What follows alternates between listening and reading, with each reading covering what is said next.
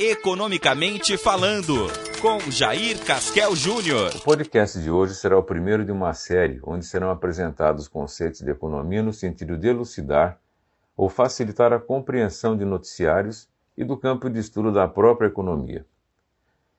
Como já foi mencionado anteriormente, a economia parte do princípio da existência da condição de escassez na sociedade, e os seus estudos são orientados no sentido de interpretar a origem dessa escassez e também as possíveis formas de atenuar essa condição de nosso planeta. Essa condição dada se reflete no campo da administração e da contabilidade, sendo que muitas vezes essas áreas se misturam por conta de semelhanças de pensamento e de procedimentos, já que uma reflete e sofre reflexo das outras. E como se pode, em tese, diferenciar essas três áreas de uma maneira mais geral. Talvez, de uma forma bem simples, se possa ilustrar essas diferenças partindo-se da visão de uma floresta. A economia se preocupa com o estudo da floresta, mas uma floresta é composta por árvores. A administração se preocupa com o estudo das árvores, as quais são formadas por galhos e folhas. A contabilidade chega aos detalhes, estudando os galhos e folhas. Mas e os animais que também fazem parte da floresta?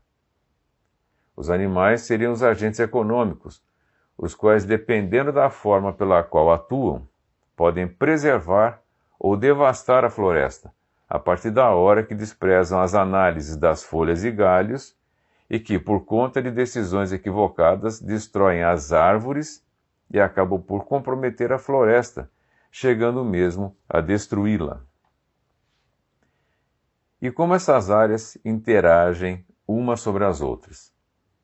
Essas três áreas se conversam porque as decisões de caráter econômico, mais geral, geram respostas por meio de decisões de caráter administrativo, as quais geram consequências para a contabilidade das organizações. A análise contábil informa as necessidades de decisão da administração, as quais, quando são tomadas por milhares de gestores de diferentes organizações, geram reflexos na economia. As interações podem ser feitas das mais variadas maneiras, como, por exemplo, determinação de estruturas de mercado, formas de gestão de recursos materiais e humanos, entre outras, sendo que um exemplo associado à política monetária poderia ilustrar a importância das decisões nas três áreas para uma determinada sociedade. Suponhamos que um banco central ou um governo eleve a taxa de juros, deixando o dinheiro mais caro. As decisões de caráter administrativo das organizações estarão relacionadas à redução de custos, despesas, endividamento e investimentos, entre outras e da parte dos agentes econômicos, redução do consumo. Isso tende a comprometer preços, margens de lucro e a contabilidade medirá os resultados, passando as informações aos gestores para novas tomadas de decisões. Com isso, pode-se ter tanto o controle de um processo inflacionário quanto uma queda no nível de atividade econômica, o que leva os agentes econômicos a pressionar a autoridade monetária para reverter esse tipo de situação. E será que existe uma área mais importante que a outra?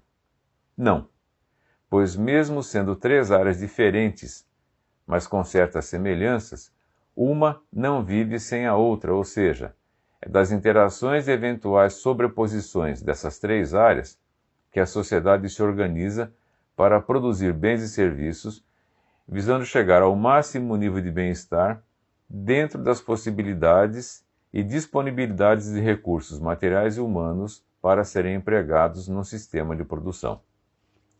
Até a próxima. Acompanhe mais notícias em contábeis.com.br.